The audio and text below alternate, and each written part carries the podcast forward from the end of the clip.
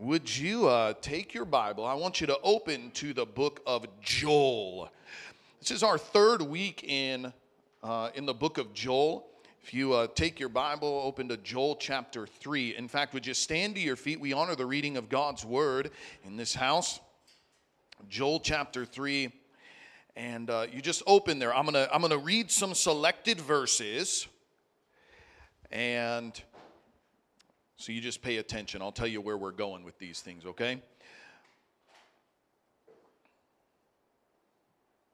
Joel chapter three, let's begin at verse one here. For behold, in those days, at that time, when I bring back the captives of Judah in Jerusalem, I will also gather all the nations and bring them down to the valley of Jehoshaphat. I will enter into judgment with them there on account of my people. Jump down to verse fourteen. I'm going to cover the whole chapter, but I just, for the sake of time, we'll only read a, a few verses here. Verse fourteen, multitudes, multitudes in the valley of decision for the day of the Lord. Everyone say the day of the Lord. The day of the Lord. It's the theme of this entire book. Uh, the day of the Lord is near in the valley of decision. The sun and moon will grow dark. The stars will diminish their brightness. Verse sixteen, the Lord will roar from Zion and utter his voice from Jerusalem. The heavens and the earth will shake. The Lord will be a shelter for his people, the strength and strength of the children of Israel. So you will know that I am the Lord your, I, the Lord your God, am dwelling in Zion, my holy mountain.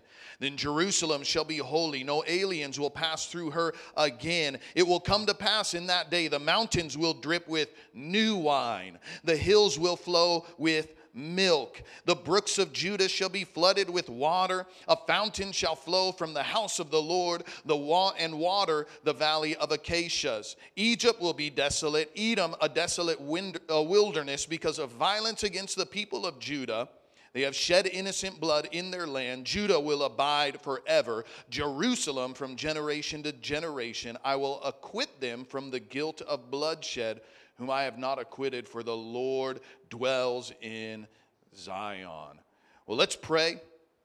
You may not make sense of a lot of that, but you're going to understand it before the day's done, I promise, okay? So let's pray. Let's ask the Lord to help us. Mighty God, we just thank you for your presence in this place. Uh, what a wonderful time we've already enjoyed in worship and in prayer and in ministry and fellowship with one another. But I ask you now to speak to us through your word. I ask you to open our hearts to what it is that your spirit is speaking. Come on, I want you to, I want you to pray this with, with me. Pray, dear Jesus. Okay, everybody, right out loud, pray, dear Jesus, dear Jesus, speak to my heart, to my heart. Change, my life. change my life, in your precious name, in, your precious in, Jesus, name. in Jesus' name, amen, amen. Well, why don't you be, be seated? I love this. Now, some of you are, are just jumping in the third part of this series. You can go back. We've got a podcast. We've got YouTube. You can go and listen to the messages from the last couple weeks. But um, I'm going to do some review here really quickly. The day of the Lord. Everyone say the day of the Lord. That's the theme of this entire book. And you'll see it used all throughout the Bible. But what's interesting is Joel uses this phrase, the day of the Lord, to describe two kinds of scenarios. On the one hand, he uses the day of the Lord, and you'll see terms of judgment. He talks about earthquakes and violent weather, darkness, economic upheaval, even um, destruction. All of this as the day of the Lord.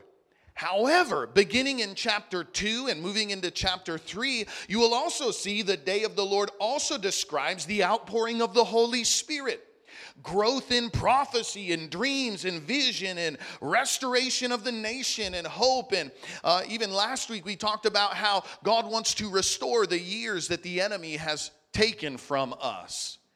And so here's what I've discovered about the Lord. In fact, I, I noticed the theme as I was reading in, in the New Testament this, this last week. I was reading the parables of Jesus. And one thing that I noticed so often is there is, for example, a parable about ten virgins. And many of you know that story, but kind of the, the emphasis of that parable is that there were ten who were set apart as the bride of the bridegroom, right? It's a picture of believers in our awaiting uh, Jesus to return, right? And so the problem is that five of these were prepared. They were ready for when the bridegroom returns. But five of them were not. In fact, the, the Bible says that the bridegroom returned unexpectedly. He was delayed. Well, he must not be coming. So, so they just kind of went about their business. They were sleeping. They let their oil run out and on and on. And he came back when they did not expect him. So another thing that happens is very similar. Is uh, there was uh, the parable of the talents. You had uh, two who were very faithful with what the Lord had given. You had one lazy servant. And again, the master returned when he did not expect it. Uh, we see this as well in Matthew twenty-four. Jesus is describing what it's going to be like when he comes back to bring the church, uh, what we call the rapture. Uh, it, he describes that in that time there will be many who are not ready for his return. And this is what I've discovered. I don't know if any of you, if you've been walking with the Lord for a while, if you've ever noticed this, but I have noticed there are seasons where it seems like, and understand what I'm saying when I say this, it seems like God is not overly active in my life. It's like I'm, I'm going about my business, I'm loving the Lord, I'm seeking Him, I'm worshiping Him, I'm praying, I'm in my word, I'm going after Him, I'm giving, I'm I'm, I'm being obedient, I'm, I'm doing my best to walk right with Him, you know, I'm, I'm, I'm just, I'm walking the walk. But then there seems to be seasons. Sometimes it's a matter of a week or even just a day or two where it's like God floods into my life. Suddenly, He shows up. And it's like things that I've been praying for for a year, two, three years, all of a sudden in an instant, God just begins to do something. Anybody know what I'm talking? Have you ever experienced that? It's like, okay, God, where have you been for the last six months? But all of a sudden, he should. In fact, my wife and I have experienced it just this last week. And I told her, I'm like, Leah, have you ever noticed how we can go months and months and months, and it seems like, where's the answer to prayer? Where is the response? But then there's these moments, and I'm telling you, this last week was like this, where we're getting answers to prayer. The Lord is speaking in dreams. We're getting supernatural provision. It's like everything is coming in from all these different directions. This is what I think happens. There's these moments where we're investing in the place of prayer, where we're showing ourselves faithful, we're going after. And there's these moments where God shows up. And it's like he's checking on things. And if you are found faithful in those moments of visitation, he's going to bless you. He's going to open doors. He's going to pour out in your life. Yet if you are found unfaithful, there's also going to be these moments where let's bring some correction to this situation. And my, my thing is, I'm, I'm looking at this. There are these days of the Lord. Uh, I, I've heard some people call them the suddenlies of the Lord, where God shows up. And what's interesting with Joel, I mean, we've, we've become real familiar with this, even just running a mall now. We've become concerned about, okay, when was the last time our this kitchen got a health inspection? Because how many know, like, uh, what do they call it? A health inspector, right? That guy shows up, and he doesn't let you know that he's coming. He just shows up. And it's either going to be a day where you pass the test. Congratulations. Here's your green poster. You can put it up in the window and everybody can know they can eat safe. Or you get a warning. Or worst of all, you get a red paper, which means you got to shut down. I feel like it's the way the Lord is at times, where he will come and he will visit our lives. Joel is experiencing one of these moments. In the first chapter, and this is what's very interesting, in Joel chapter one, they have the day of the Lord. But when the day of the Lord comes the first time, the nation is not right with God. They're not living right, not even close. And so there begins to be judgment poured out. And what I find very interesting is it hits three areas in the nation. First of all, all of their luxuries were wiped out. No more wine tasting. No more enjoying. I mean, that's what it talks about, how the wine uh, was taken from, from everybody. Everything they enjoyed as luxuries was taken away. The second thing that was affected is they were not able to go into the house of worship to bring an offering any longer. Their worship was affected. And then the third thing we talked about was how, um, how their life essentials were affected. Everything, their basic necessities, their farmland, uh, uh, what they needed to eat and, and drink and survive, that was being threatened as well. And if you look, I think that we're not in a, a very dissimilar situation even right now. You look at what COVID has done, and it has affected our luxuries. You notice the very first things that shut down were movie theaters. You notice restaurants were shut down. You notice sports uh, ended. Now, some of these things are opening again. In fact, I'm I'm actually overjoyed when I've been seeing people hanging out on uh, in town again and all that because, you know, luxurious Hawaii has opened again. And I'm thankful for that. But we watched how this thing was struck. The second area, we're still watching pastors go into legal battles trying to fight for worship to continue in our nation. We're watching some nations have not been able to open even yet. And we're watching even today how certain houses of worship are not going to reopen because of how they've been hit by this pandemic. Of course, we know unemployment, life essentials are being threatened as well. Life essentials, people are losing their jobs. People are committing suicide. I mean, it's it's horrible. It's tragic what we're watching happen. The very same three areas that Joel was judged in, Israel was judged in Joel's day, you'll notice are the same three areas that have been affected in our life. Now you say, Pastor, you're coming on pretty heavy. This is all gloom and doom. It's not, because chapter two takes a really awesome turn. And this is where we see uh, they repented. They fasted, they called out to God, and then in Acts chapter two, he actually quotes Joel chapter two. And we see this promise of tremendous revival. Everybody say revival.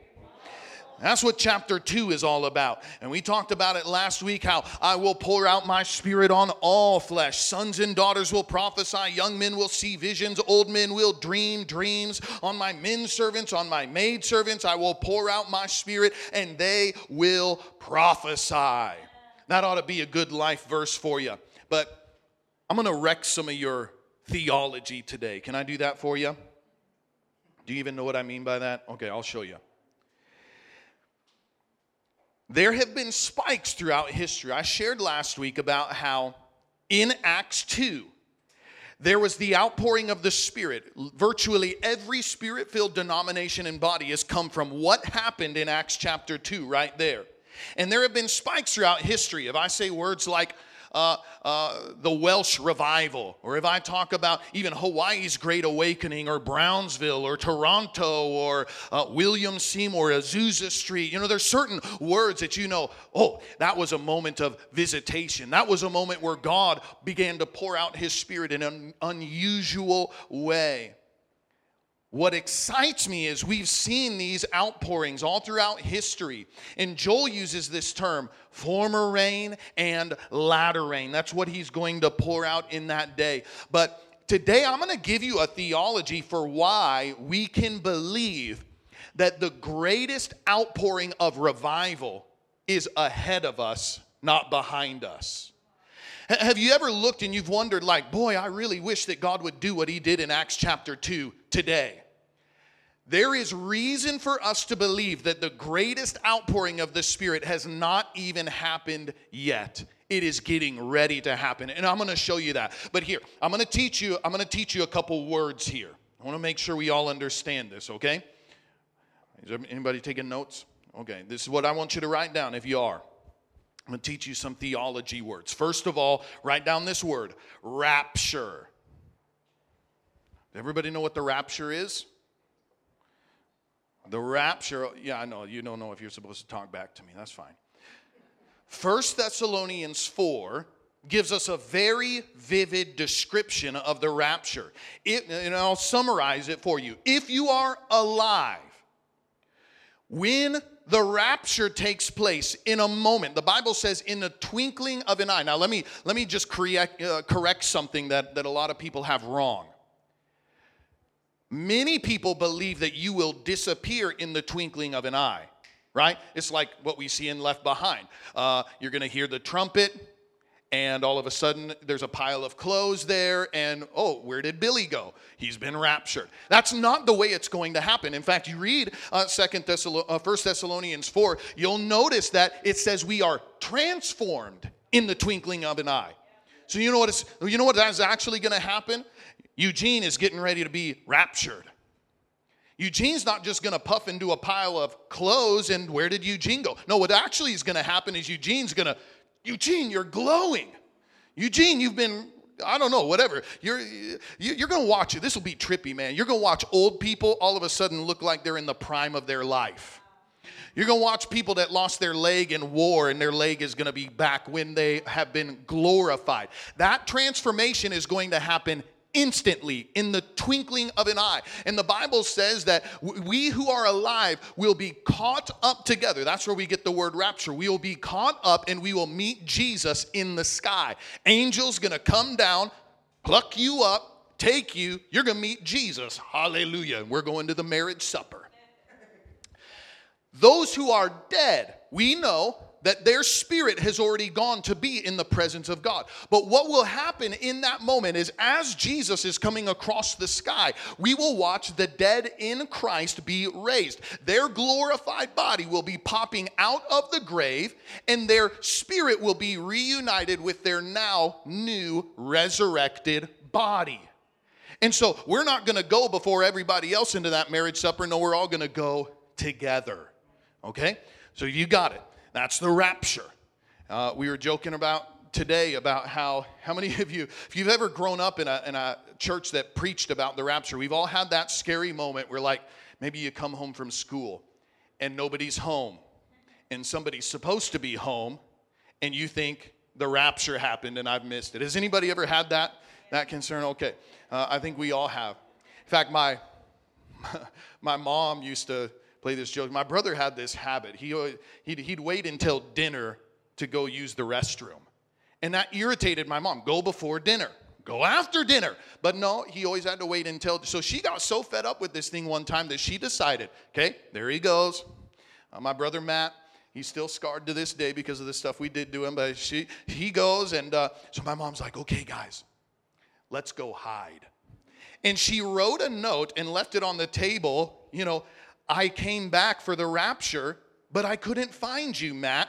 Signed Jesus, and left the thing on the table, and we're all like hiding in the other room, and next thing you know, we hear him walk across, and we hear him start sobbing and crying, and uh, so anyway, uh, your kids aren't in here now. It's a good trick to play on them. Actually, maybe not. I don't know, but that's rapture. Everybody say rapture. Okay, next thing I want you to understand, and I'm going somewhere with this. There's a reason that I'm, I'm I'm I'm explaining these things to you. Next word I want you to understand is tribulation. Tribulation. If you're taking notes, I want you to write that down. This is very important. And I know this is like kind of intensive teaching for a Sunday morning, but I think it's going to help us, okay? Around the time of the return of Jesus Christ, there will be a period of seven years of dramatic change on the earth. There's going to be a new world government. There's going to be new world leaders. The Antichrist will be amongst those. We'll see the restoration of the temple in Jerusalem. We'll also see the defiling of that temple. There is so much that will happen. In fact, if you read the Bible, it'll talk about two time frames. It'll talk about the tribulation, which is that whole seven years. How long is it? Okay, I just want to make sure you guys are trekking with me. I know I'm... I'm getting deep, but you guys are smart, okay? Um, seven years. But there's a period of time called the Great Tribulation, and that's the last part of those, those seven years, is three and a half years. The first three and a half years are going to actually be pretty peaceful.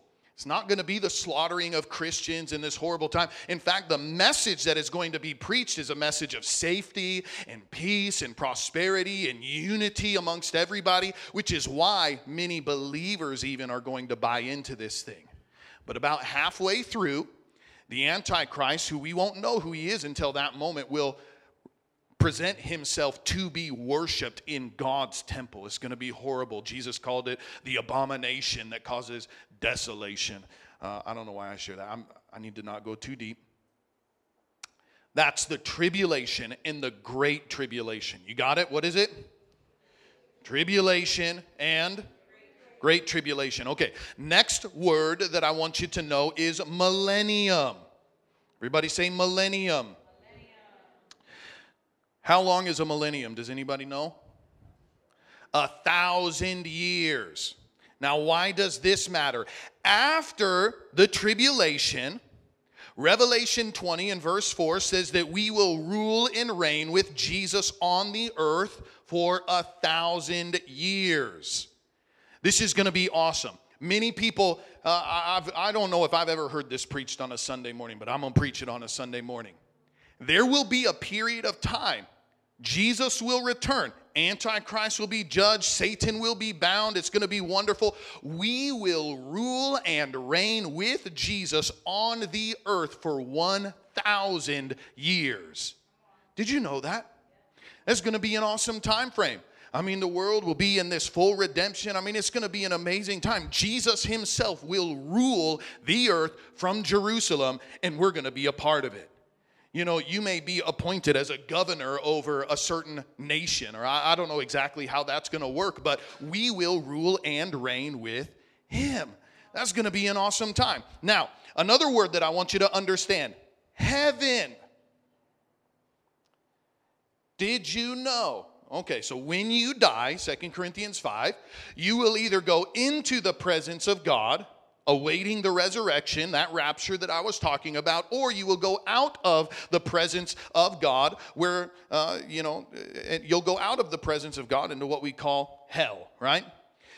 We will wait for the return of Jesus Christ. We will come, we will rule and reign with him. Now listen to me. This is, again, where people kind of miss it. We will not go to heaven for all eternity. Did you know that? Heaven, read Revelation twenty-one and twenty-two. Heaven will actually come to us. Heaven is actually going to come to earth where we will be for all eternity. Now, it's going to be a new heaven. It's going to be a new earth, but it's actually coming here. There's not some you know, spiritual state of being somewhere way out there. No, the Lord is literally going to cleanse the earth. The Bible says it'll be a baptism of fire. There's going to be a cleansing of the earth. And then the new heaven will come to the new cleansed earth. This is where we're going to spend eternity with God. It's going to be awesome. Now, let me give you one more word, and I'm going to tell you why this matters, okay? Are you guys still with me? Okay. Next, I want you to write down this word, Armageddon. A R M A G E D D O N. Armageddon. This is towards the end of the tribulation where all nations will gather to fight against Jesus again in a battle called Armageddon. Everybody say Armageddon. Armageddon. Um, the Bible depicts, in fact, I love this. We will, by this time, I think we're actually going to be a part of this battle. We're going to be a part of the army of Jesus. Uh, you and I will have been glorified by this point in time. That means that we've got an immortal body, which is going to be sweet. And you just imagine you take your sword and, we, okay, great, it's time for the showdown against the Antichrist. That's what's going to happen. All of the Antichrist armies are going to gather together. They're going to be there. We're going to have our swords. We're going to be on horses. Jesus himself is going to be at the front. He's going to be on a white horse. And this isn't like shepherd Jesus or baby Jesus. No, this is glorified Jesus. Fire in his eyes, sword in his hand, lightning white robes and hair. I mean, this is like epic Jesus. And he will be leading the charge on a horse. We will be following after him. And can you imagine getting like, I'm getting amped up, ready for war right now.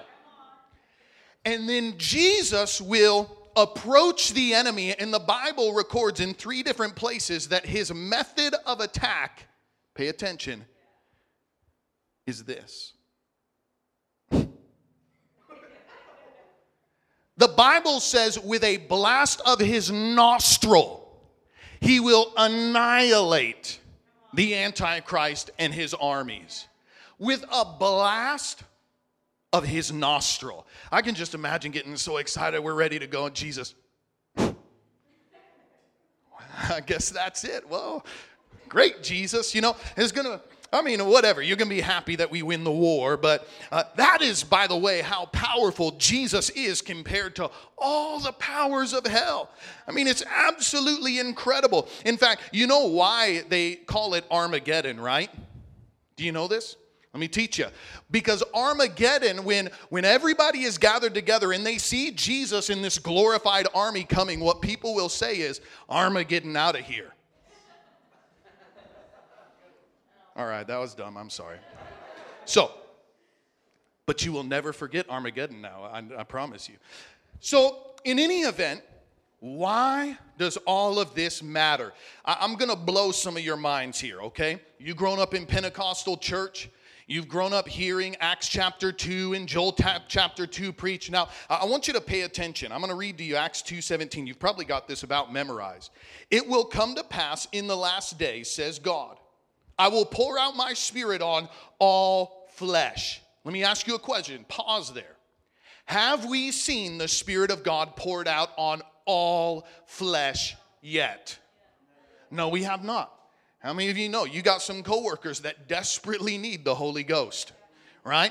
You you got some kids, some of you praying, oh, my husband needs to get baptized in the Holy Ghost. I mean, we all have people around us that we know they, they don't got the Spirit of God, not yet. But it says that there will be a day where it will be poured out on all flesh. Then it says this, your sons and daughters will prophesy.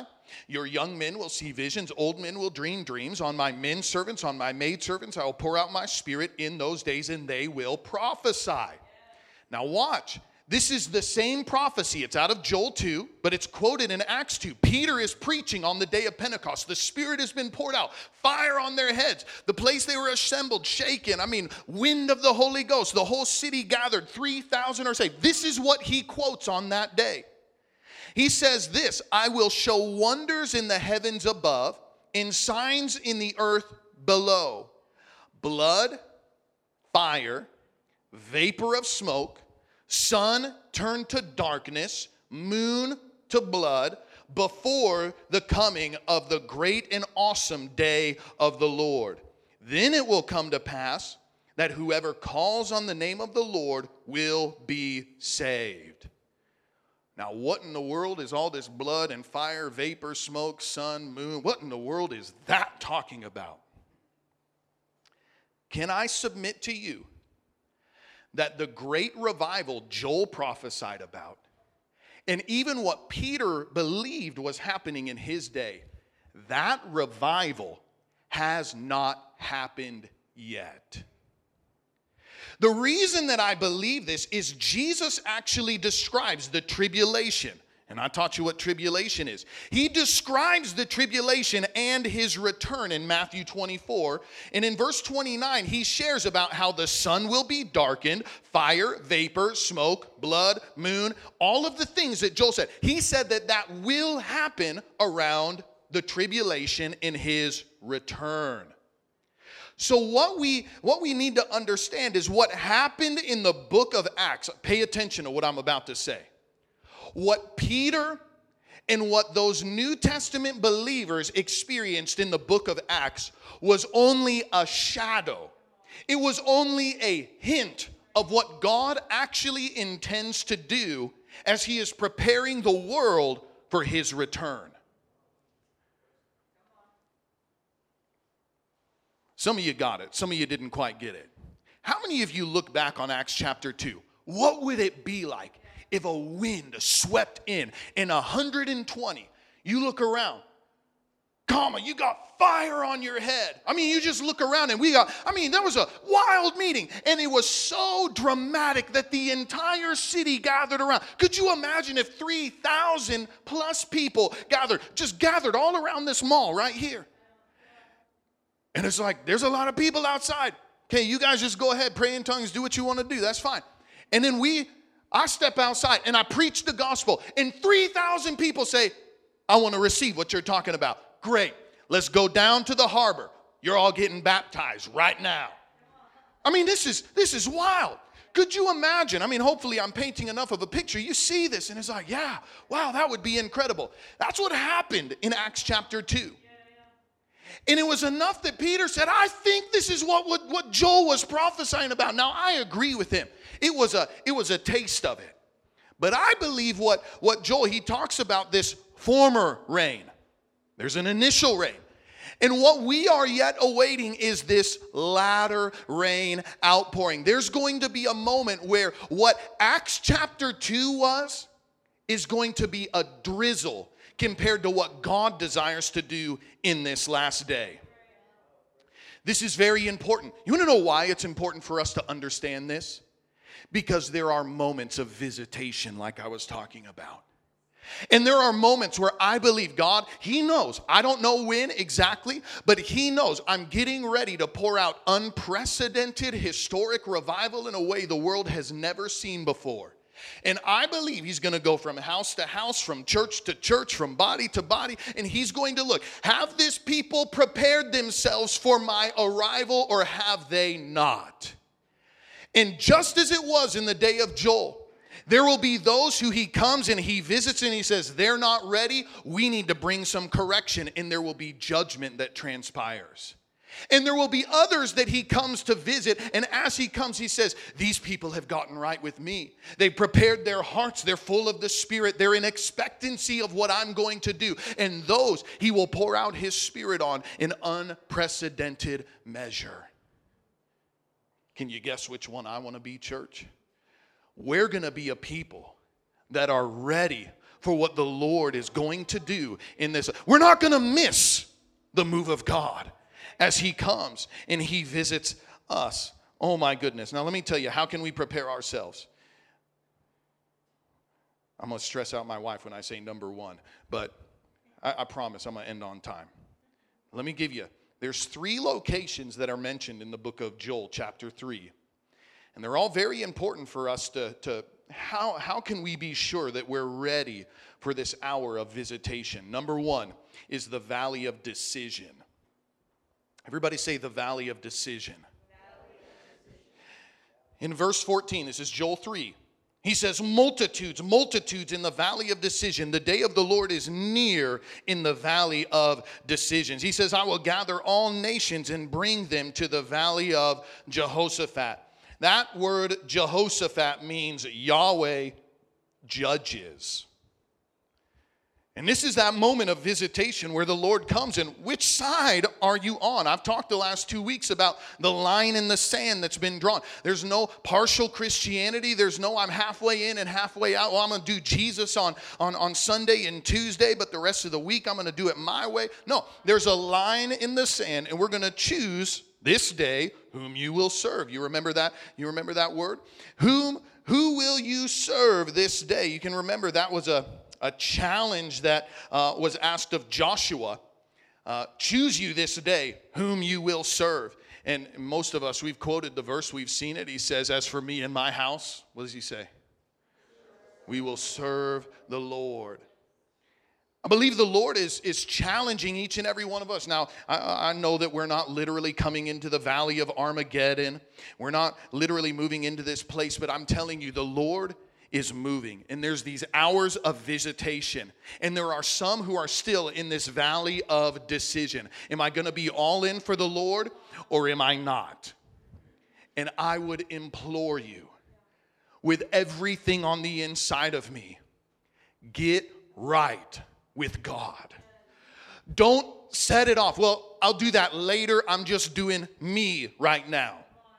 Because there is a moment, and I know this is like a this is like a swear word in this present day. Judgment is coming. There are these moments, and, and understand, judgment, if, if the word judge or judgment offends you, it's probably because you're on the wrong side of judgment. How many understand that if you are righteous, but you are standing before an accuser and the judge says you are innocent, judgment day is a great day. Yeah.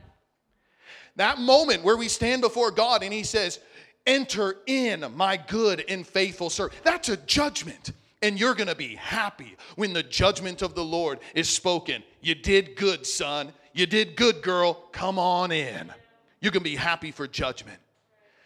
But if judgment, wow, I, I don't like that. You know, did you know that recently, in recent years, John three sixteen became not the most memorized verse in the Bible? It was for, for, for many, many years. For God so loved the world, he gave his only begotten son. Whosoever should believe in him would not perish but have everlasting life.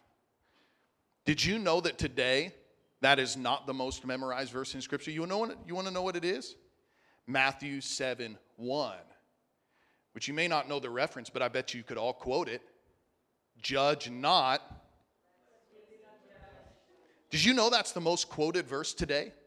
Judge not, lest ye be judged. And and listen, you know that that passage isn't actually about not being judgmental. It's it's really talking about not being a hypocrite. Don't hold people to a standard you're not going to walk through. Um, my, he, I'm going to help you guys. My wife and I, we've spent years in evangelism. And the thing that we've always enjoyed in, in the world of evangelism is going to the most rejected and outcast and broken of people. We'd go to the homeless. We'd go to the addicts. We'd go minister in teen challenge centers where you've got all these broken, addicted, alcoholics, uh, drug addicts, all of that. That's, that's what we would go to. We'd go down to the gay district in Dallas, and we'd love on these guys and pray for them. Never go down with hate signs. Never go down, you know, you guys are going to burn in hell. Never do any of that kind of stuff. We would go. We would love. We would encourage. But in all of those settings, we'd always have people that would say, what do you think about my lifestyle? How do you, and you know what they're looking, they're wanting me to judge them. What do you think about the way that I live? What do you think about the fact that I smoke weed every day? What do you think about the fact that I'm in a same-sex relationships? What do you think about the fact that I'm uh, I'm living homeless or, or whatever the situation may be? And at the end of the day, let me just help you. How many of you have ever been asked a question like that from somebody? Let me tell you how you should respond. I learned to turn it right back on them. How do you think God feels about your life right now? How do you, I mean, what do you think? Because at the end of the day, I want you guys to understand, I can have my opinion about what God likes or doesn't like, what God approves of or doesn't approve of, but at the end of the day, you're not going to answer to me.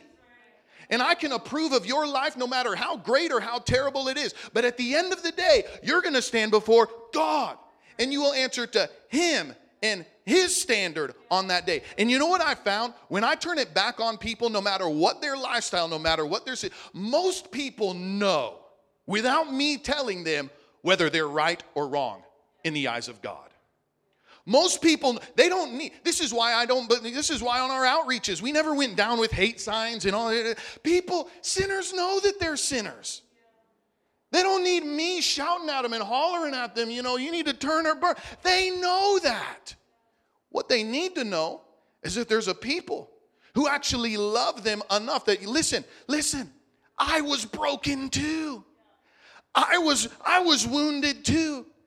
And I thank God today I look and man, there were people who walked with me, who were patient with me when I showed up to church smelling like weed. I, I showed up, I was broken, I'd been in and out of jail, and there were still people who gave me a place. You know what? You can sit by me this Sunday.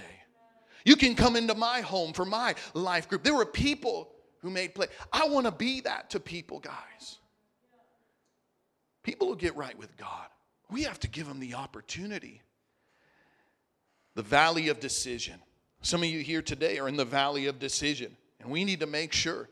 I want to. Uh, we're going to pray before we before we end our time together. If you're still in this valley, which way am I going to walk? How am I going to live? Today is the day of salvation. Let's get right with the Lord. Now, the second thing, and this is very exciting. These are three locations, but the second location is the holy mountain, Zion. The holy mountain. Zion, Z I O N. Verse seventeen, Joel chapter three says, you will know I'm the Lord your God, dwelling in Zion, my holy mountain. Now, if you do a study, it's, it's kind of fun. I don't have time to do it today.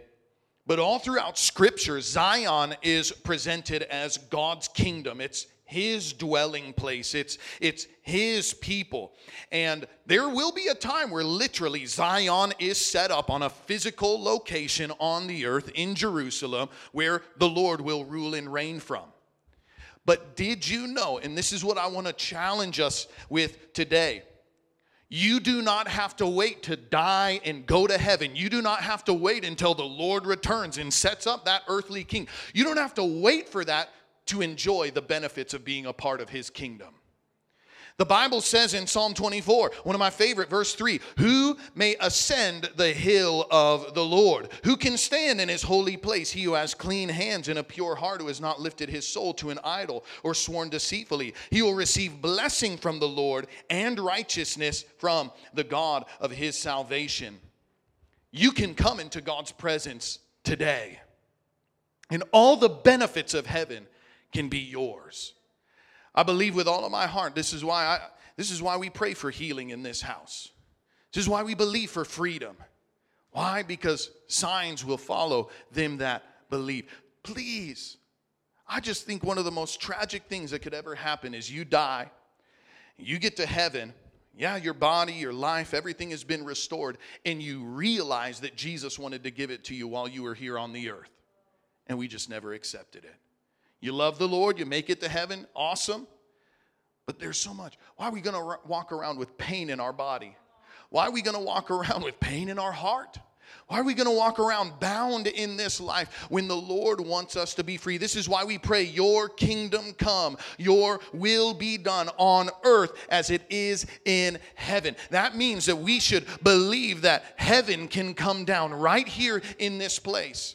That heaven will invade earth. Yes, there will be a time where that's literally going to happen and it's going to cover the planet. But I believe today our job as ambassadors of Jesus Christ is to see his kingdom come. It's going to take place in little pockets, but it's going to happen in places like this right here. Well, you know what? Yeah, you may be under the dominion of the devil in a whole lot of places, but when you come into this place, it's like you step into an open heaven. Right here in this place, you can be healed, you can be restored, you can be touched by God. Here's the third thing, and the last one is the river of blessing. The river of blessing. So powerful. You read in Joel three about how this river flows from the throne of God. Absolutely incredible. It goes down and it uh, it actually provides healing to the land and restoration and all of this. I believe it's the same re, uh, uh, uh, river that Ezekiel forty-seven talks about, a river that flows directly from the temple of God. The same uh, river that is described in Revelation twenty-two, this river that flows down, and on either side there are uh, there's the tree of life. Now, what's awesome is it describes new wine, milk, healing. It even describes how the Dead Sea will be cleansed. And, and this is really trippy. I mean, this is just a side point. You guys wonder, Pastor, why you believe, uh, you know, why are we preaching about end times and all of this? Guys, there are certain signs that will absolutely blow your mind. For example, last year in twenty nineteen, did you know for the first time in nearly three thousand years, they found living fish in the Dead Sea? For the first time in three thousand. That's what was prophesied in Joel and Ezekiel, that there would be life. They've now discovered that there are underground uh, freshwater uh, fountains that are actually pouring in. For the first time in three thousand years. If you can't tell, I get excited about this stuff, man. You look, Matthew twenty-four, the signs of the times. They are happening right before us. If you're living in this cloud and saying, you know what, they've always believed Jesus was coming back in their lifetime, it's not happening in our lifetime. Look at the signs. They are happening all around us. And if you think, boy, that end time stuff, that's all gloom and doom. No, it's not. Yeah, there's some gloom, but there's also glory. That's what I like to think about it. It's not gloom and doom. It's gloom and glory.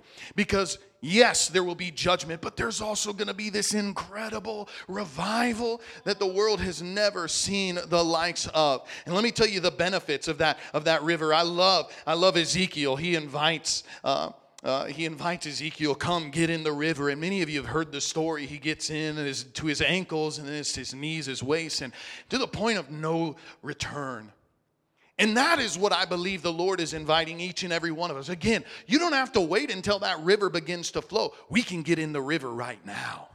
We can receive of the benefits. And the Bible talks about them. It talks about healing. It talks about eternal life. Even the leaves that provide healing for the nations. We can be an ambassador of healing for, for nations and for people, for ethnic groups. Um, breaking every curse, Revelation talks about. It talks about identity, how his name will be inscribed upon. If you've ever lacked identity in your life, who am I? Am I important? Do I even matter? Hop in the river. God's going to begin to inscribe his name and his likeness on you. And all of a sudden, you're going to have confidence in who you are because you know who God created you to be. Very important. It says there's no darkness. And it keeps on going on and on and on. You know, one of, one of the neatest pictures, I think, as well. If you look, and if there was ever a story in the Bible that was about judgment that came upon a nation, it'd be the story of Sodom and Gomorrah. But what's absolutely incredible, did you know that when this river flows, it will actually impact that area and it will cleanse the waters all surround. In fact, what's wild is you can go and search the Dead Sea, which they believe Sodom was right on the border of the Dead Sea. And there are literally pillars of sand, uh, pillars of salt that you can find, just like what happened with Lot's wife. Part of what happens in this last day is that river will begin to flow, and the Bible says it will actually heal those waters. I believe that God even wants to visit things in our past, things that are broken, things that you're ashamed of, things that you, nobody knows that, that this has happened. The Lord begins to flow into those areas. He begins to cleanse it. He begins to heal. He begins to restore. He begins to make even those most shameful and embarrassing things, he begins to make them whole. So incredible. Well, I need to draw this to a close. Minister Ryland, would you come and join me on the piano? And we're gonna we're gonna close in a word of prayer. But I wanna I wanna share one story as we're as we're ending. I know this is a lot to process. Uh, I hope I didn't overwhelm you. But this last week, I was uh, uh, we found out that one of our One of my fathers in the faith, his name is John Haller. He was a he was a dean of students while I was at Christ for the Nations. Uh, by the time my brother and some of my siblings had gone through there, he was the director of the entire school. Um, and he got appointed as the director of the school and got struck with cancer and a number of different issues. And uh, we found out two days ago, I think it was, that he went to be with the Lord. And so I've been watching everybody post these memorials about, about Doctor Haller, about the impact. And I, I mean, you guys, like, I still preach the way he taught me to preach. That's how much that guy impacted my life. And I was just looking through. I've actually got sermons saved on my in my notes uh, that he preached. And I was looking through there, and and I found a story he told about a river. And he was talking about that river that flows from the throne of God. One thing that you'll notice about it, if we're going to move towards Jesus, that actually means that we have to move upstream. You ever notice that? We don't just get in and float down. But he had this picture, and I, I want to share it with you as we close today. He said, you imagine if you're, you're just cruising down the river, the river of life, riding on a log. You got your buddies that are that are cruising down the river with you. And all of a sudden you look down and you see this man swimming up the river. Like, what in the world is that? That guy's actually swimming up the river. And as he comes up the river, you look closely and you realize that's Jesus. And Jesus, he looks at you. He's not tired. He's full of joy. And he says, hey, listen, come with me. We're going to Zion. If you continue down the river, there's actually a waterfall. You're going to die. He's like, but I got a rope. It's tied to my ankle. Just go ahead and grab onto it, and I'll, I'll pull you right upstream. Jesus, he goes on swimming, and you see that rope being pulled behind him. You're like, well, I better get on that rope. So you do. You jump off the log, and you grab a hold of the rope. You know, it's interesting that You could be going with the flow, but now all of a sudden these logs that are coming down, other people that are riding what used to be just a joyful ride down the river, now actually become obstacles. You get hit with a log, it'll wipe you out. But this plea comes into your heart because now you know, guys, there's something deadly at the other end of this thing. You need to get on this rope. Come on. Let go. Get off of your log and come grab this. Come grab this because there's life and there's healing and there's wholeness at the end of, of this. Get on the rope. Come and, come and join with Jesus.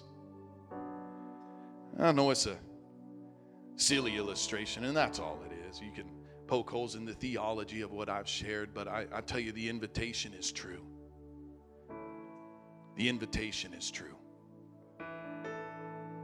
There is destruction coming for all those who are not in Christ. But he has offered each and every one of us salvation to all who would simply receive it. You don't have to fight for it. You don't have to, you don't have to labor for it. Yeah, we're going to live for him. But all we have to do is receive what he wants to do. If we do that, That, azor, that authority from Zion, all the benefits from heaven, the blessings in the river that I've been describing, that all comes with it. You don't have to wait till you die one day. Oh, then I'll get it. No. Today. Today. Would you stand to your feet? We're going to close in a word of prayer.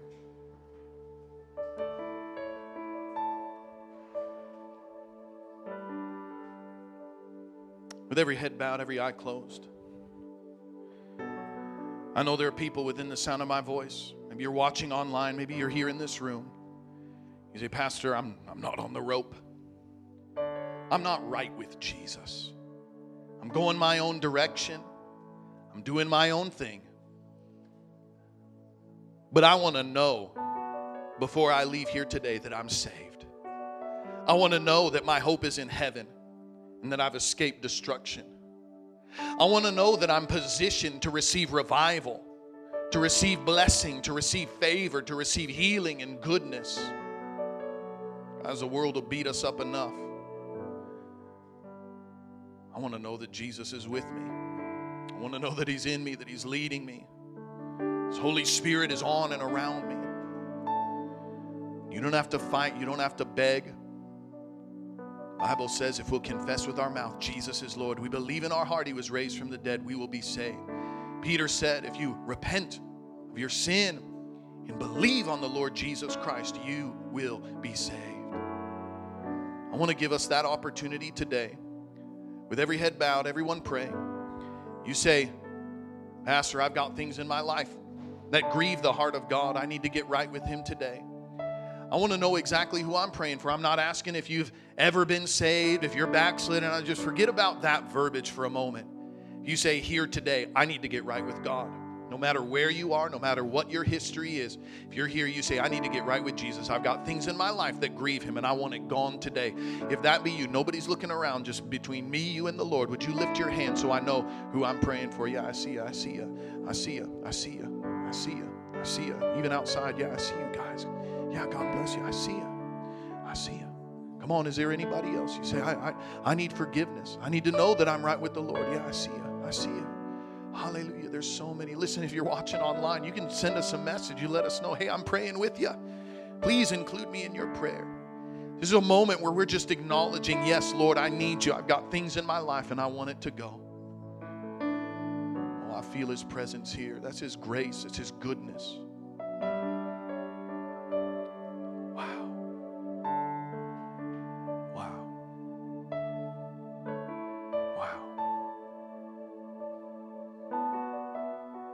You know what I find so amazing? Come on, look this way for a moment. You know what I find so amazing? I've given more altar calls than I even know. And when it comes to this time where people say, you know what, I want to get right with God, I've never given an altar call and felt God's hammer of judgment's getting ready to come down on you. When people determine, I want to get right with him, you know what? Instantly, I feel the goodness, the grace and the forgiveness of God just being released. I tell you, some of you might be afraid to acknowledge, hey, I'm away from Him. Hey, I've got some things in my life I need to deal with. Don't be afraid. We read last week how God is patient and merciful. He's slow to anger. He's of great kindness. He relents from doing harm. He wants to leave a blessing in your life, not a curse. We have a good God. Come on, would you just close your eyes, lift your hands, and let's ask the Lord. Would you just pray this prayer with me right out loud? Pray, dear Jesus, I ask you, Lord, to forgive me. I have sinned. Wash me, Jesus. Cleanse me and make me brand new. Wash me in your blood. Take away every sin, every failure, every moment that has grieved your heart. I thank you. You call me righteous, and I receive your forgiveness, your goodness, your grace, your healing, your wholeness. I want it all, Lord. I believe you died for me. You rose from the dead. You're coming back soon, and I'm going to be ready. Prepare me for what you want to do in my life, in my church, in this nation. Thank you for saving me. Thank you for being my friend. Thank you for being gracious with me. Be my Savior. Be the Lord of my life. Be my very best friend. I will live for you. In Jesus' name I pray. Amen and amen. Hallelujah. Hallelujah. Wow. Well, let me speak a blessing over you, and I'll, I'll let you guys get out of here. Uh, Again, are your arms tired? Could you just, just lift your hands again? Let me speak a blessing over you. Today, I speak the blessing of God over you in the name of our Lord and Savior, Jesus Christ. As Abraham was blessed in every way, may God bless you in every detail of your life. As God blessed Jacob, changing his name to Israel, may your name, Christian, cause you to be fruitful and multiply in all you set your hands to do. When you're tempted and tried, may you come forth victoriously, just as Job, resulting in twice as much as you had before. As you raise your children in the admonition of the Lord, may they in turn grow up godly, bringing honor to your family name. When you honor God with your tithe, may financial and material blessing run you down and overtake you in every area. May the devourer be rebuked and annihilated, while others rise up and call you blessed. As you wait upon the Lord, obey His word and seek Him above all else. May the blessing of strength, courage, protection, and favor be your reward. May the Lord watch over and guard your going out and your coming in. May the Lord bless you and keep you, and may His light shine upon you and be gracious to you and give you peace. I bless you in the name of the Father, in the name of the Son, and the Holy Ghost. Hallelujah. Amen.